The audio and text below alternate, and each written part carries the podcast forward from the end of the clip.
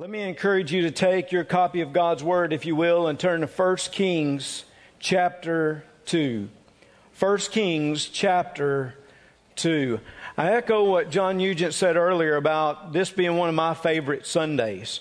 I, I love Send Sunday. Now, I always try to make sure that I enunciate that D on the end because this week I was out visiting some people and all, and they said, Hey, you know, our child's kind of mixed up about this. And I said, What do you mean? They said, Well, they're mixed up about Sunday. And I said, Well, now we meet at Sunday school, Bible study at 10, and worship service at 11. They said, No, no, no, it's not about the schedule. It's about what we're going to be doing that day. Well, I said, you know, we're recognizing our high school seniors. We've got our college uh, summer missionaries we're going to recognize. We're going to do some licensing. I mean, it's going to be a great day. And they said, no, no, no, no. Pastor, you're, mess- you're missing the point. And I said, what am, what am I missing? They said, well, our child has heard it called Sin, S-I-N, Sin Sunday. And they're concerned about what we're going to do when we come together that Sunday, what kind of sinning that we are going to do. Well, I'll be honest. There are a lot of sinners that show up here on Sunday, right? I'm one of them. We all kind of come together. So every Sunday, certainly there are a lot of sinners in this place. But when I try to refer to it, I always try to enunciate that D on the end because it is Send Sunday. It is the idea that we come together as God's people to send out that we should be a sending force for the kingdom of God.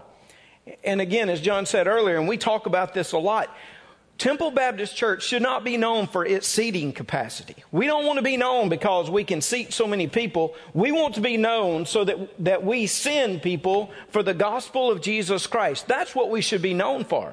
We should be known for the missionary power that God gives us to send people out. And that's what we're doing today as we come to this place of sending out our high school seniors, of sending out our college missionaries in the summer as we recognize others, even this day, that will take the gospel to other places. We want this to be that type of Sunday where we emphasize God's mission and God's work within us to accomplish that mission. And as I share that today, I want to share with you a final challenge. Here in 1 Kings chapter 2, we look at David's challenge to his son Solomon. Now, again, some of you are just coming in. I know some of you are visiting from other churches. That's great. That's wonderful. I'm proud that you are here with us today.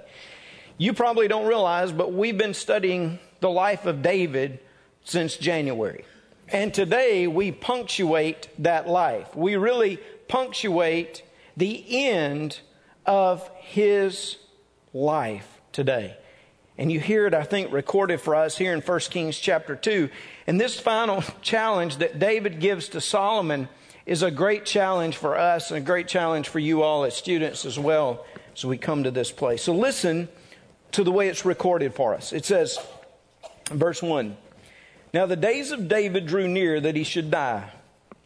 And he charged Solomon his son, saying, I go the way of all the earth. Be strong, therefore. Prove yourself a man. And keep the charge of the Lord your God to walk in his ways, to keep his statutes, his commandments, his judgments, and his testimonies, as it is written in the law of Moses, that you may prosper in all that you do and wherever you turn, that the Lord may fulfill his word which he spoke concerning me, saying, If your sons take heed to their way to walk before me in truth, with all their heart and with all their soul. He said, You shall not lack a man on the throne of Israel. So here he is, David looking at his son, the one that's going to carry the torch, the one that's going to carry on the kingdom, the one that's going to rule in his steed. And what does David say? David says, First of all, Solomon, I want you to be courageous. I want you to be courageous. Now, Throughout the scripture, we are reminded we as Christians ought to have a courage about us, a boldness about us. But here specifically, David is trying to communicate courage to his son. Why? Because his son is about to experience one of the greatest transitions that he had ever known in his life. One, yes, his dad was about to pass off the scene.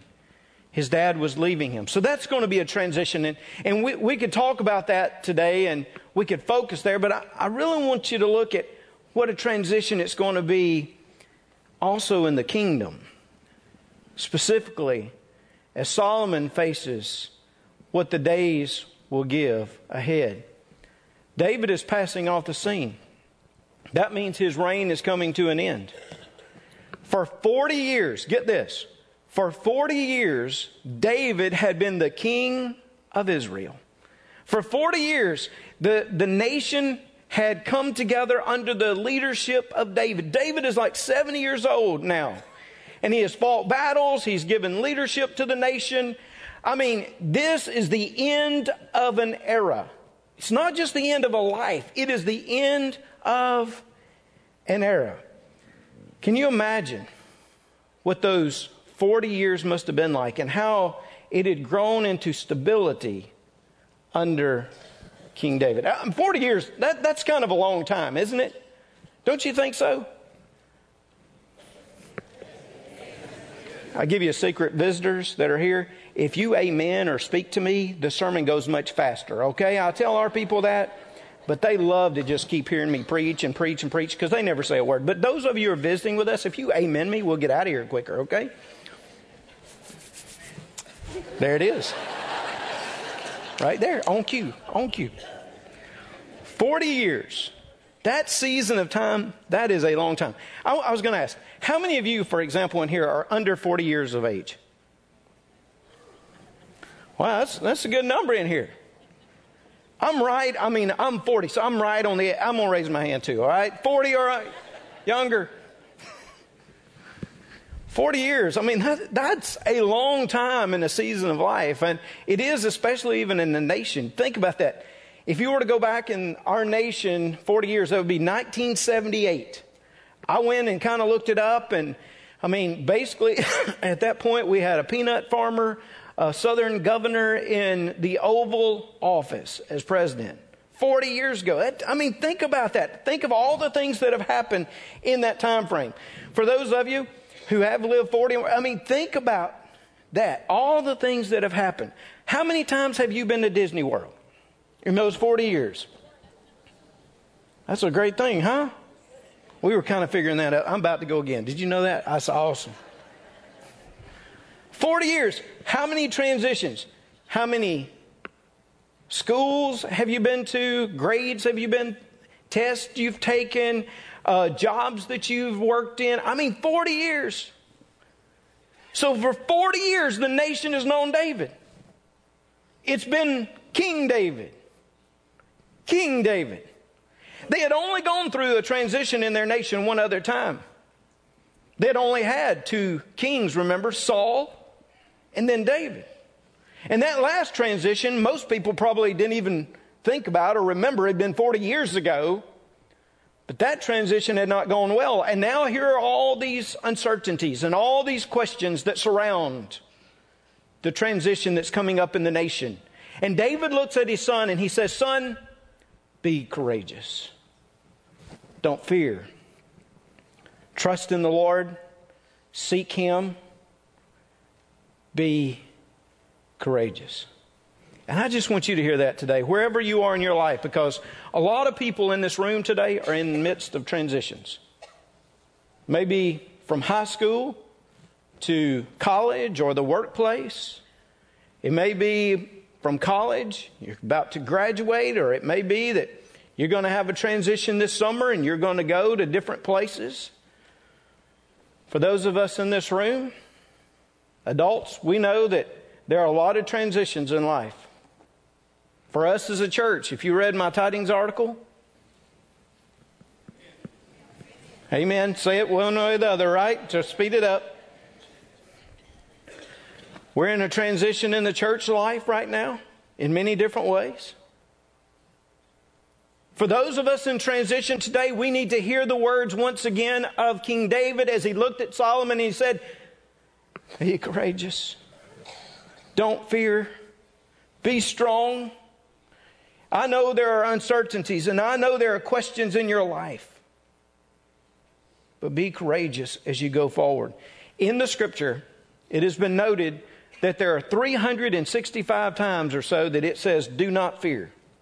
365 times. That's like a do not fear every day of the year for you, right? That there's a do not fear there. What's coming your way? How about my finances? How will the workplace look? How am I going to transition through this? How am I going to give leadership? Do not fear. Be of good courage. Because God continues His plan. God will continue to work even through the midst of transition.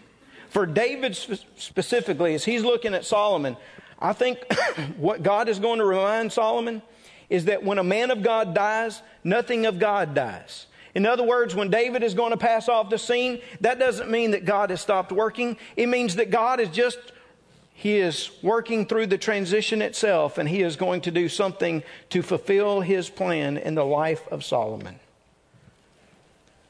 God continues even in the midst of transition and gives us, He gives us opportunities to make a difference. I do love this because He said, Hey, Solomon, now it's your time.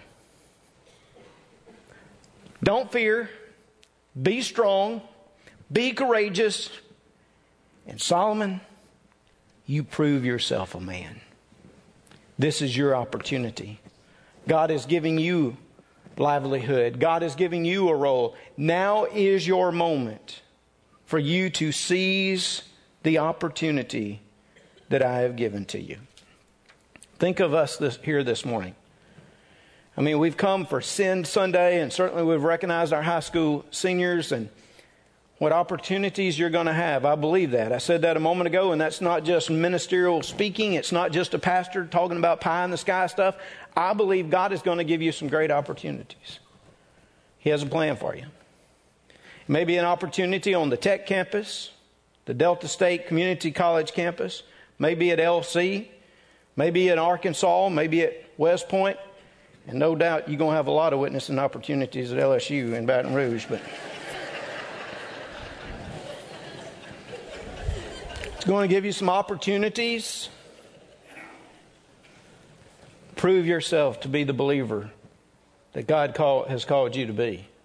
Don't fear the transition, but prove yourself. Demonstrate who you are. Demonstrate whose you are when you're in that place.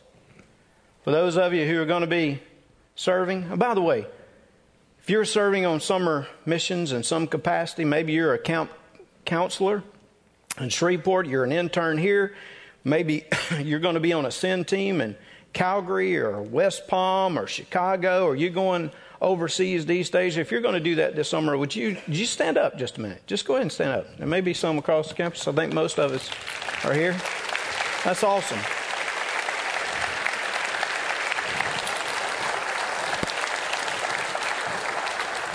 I like, I like to do this because I want you to see the different ones that are proving themselves to be the men and women God's called them to be. I love to do that on this Sunday because there's an example to you and what God can do. And what we do is pray for you as God uses you in so many different ways. What I want you to know is that God has this opportunity planned. You are to step up. Don't fear. Be courageous and prove yourself to be the man or the woman God's called you to be. Let me just say this quickly be courageous, be committed. Be committed. Do you hear this? He said, Keep the charge of the Lord your God, to walk in his ways, to keep his statutes, his commandments, his judgments, his testimonies, as it is written in the law of Moses, that you may prosper in all that you do and wherever you turn. It says, Be committed. Be committed. There's a parallel text in First Chronicles, chapter 28 or so. It's some of the last words, I think, expanded as well to Solomon. And he basically says to, to David, or David says to Solomon, that is, know God, know Him, be committed to Him, serve Him, just know Him. Some of the greatest growth days of my life were in college. When I say some of the greatest growth days, certainly as I sat through classroom instruction and academics and all that, but some of those opportunities that I had to get to spend with God and spend with other brothers and sisters with God to help me to grow spiritually. I believe and I always ask God to give those who are in college, to give them an opportunity to make good grades, to make good friends, and to come out of college with a robust spiritual life before Jesus Christ. That's the prayer that I always offer. Those three things. God, would you help them? Make good grades, this is important. Have good friends, make some good friends. But would you give them a spiritually robust life when they come out? That they have sought you and they are prepared even for what is to come. Commit yourself to the Lord. Know God. Follow Him. Commit yourself to the Lord's Word. That's what He says here. He says, You know what you've heard and what I've taught you and what you've seen? The words of Moses as you go back to look at the laws and the commandments and the statutes. In other words, commit yourself to the Word.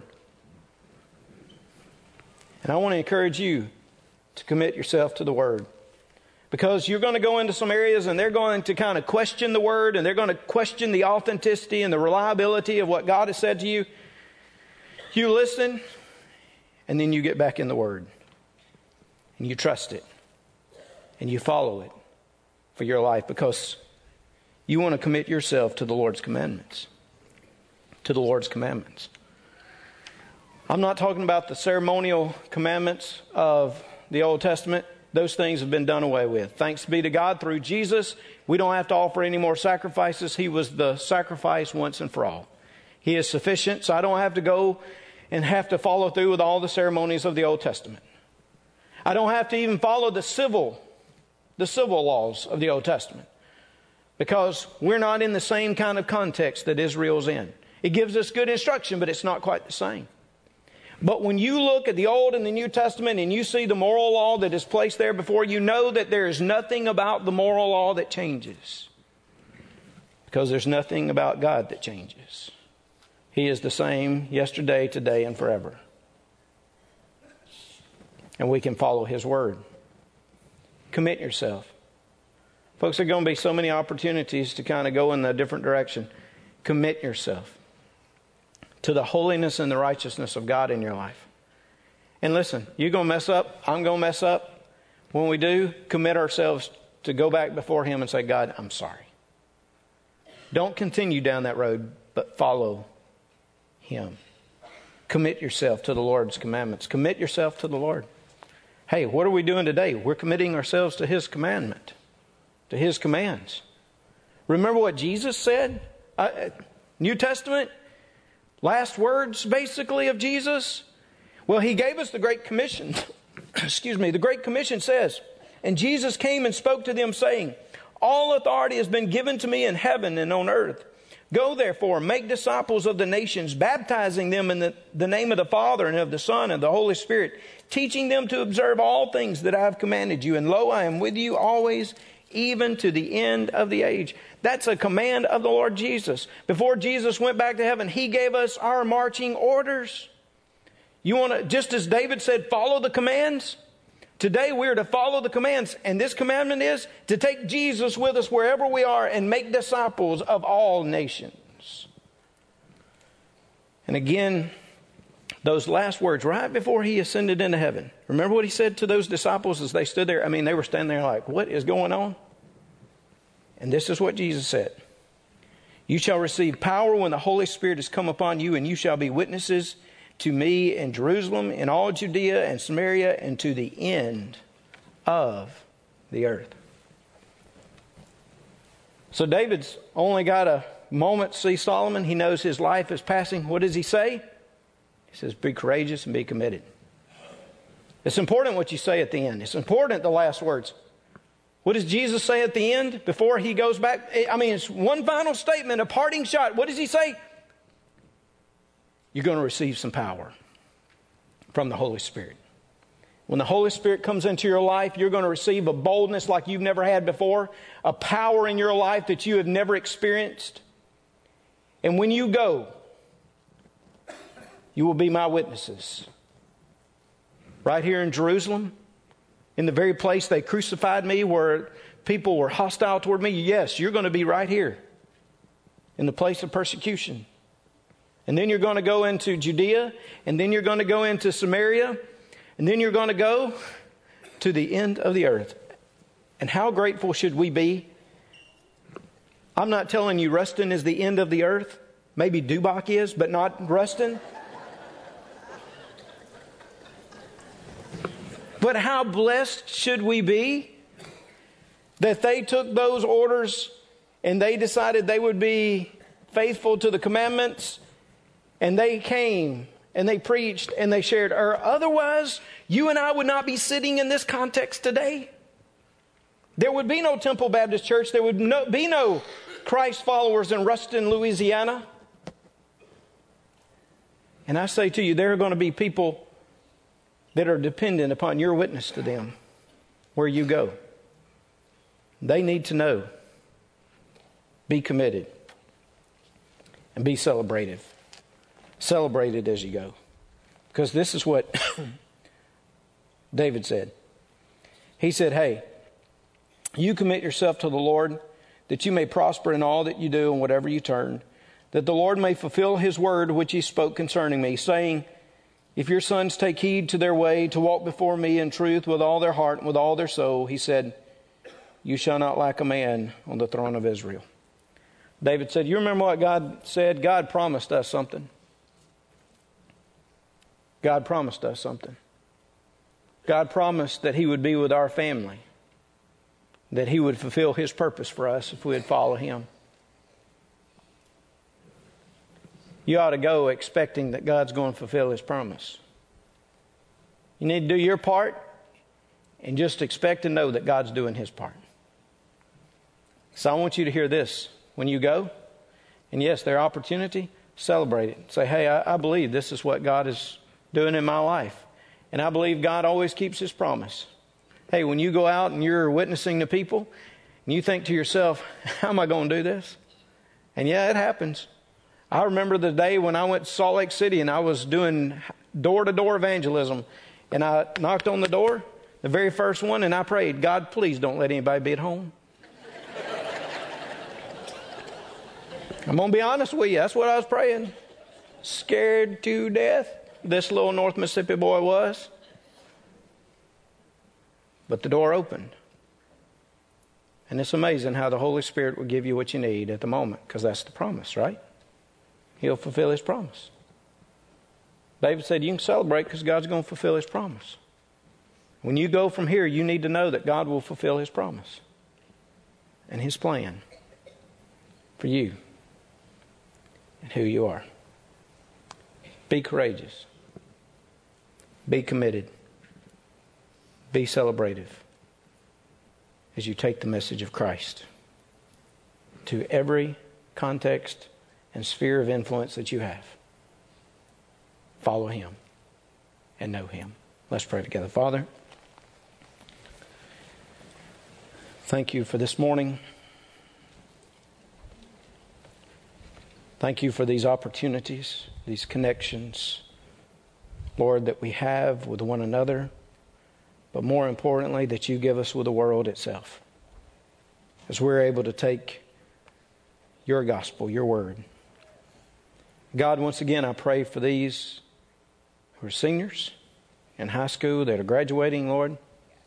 I pray that you would just work within their lives, that you'd do something new and wonderful, and that through these next few years you would grow them just exponentially before you.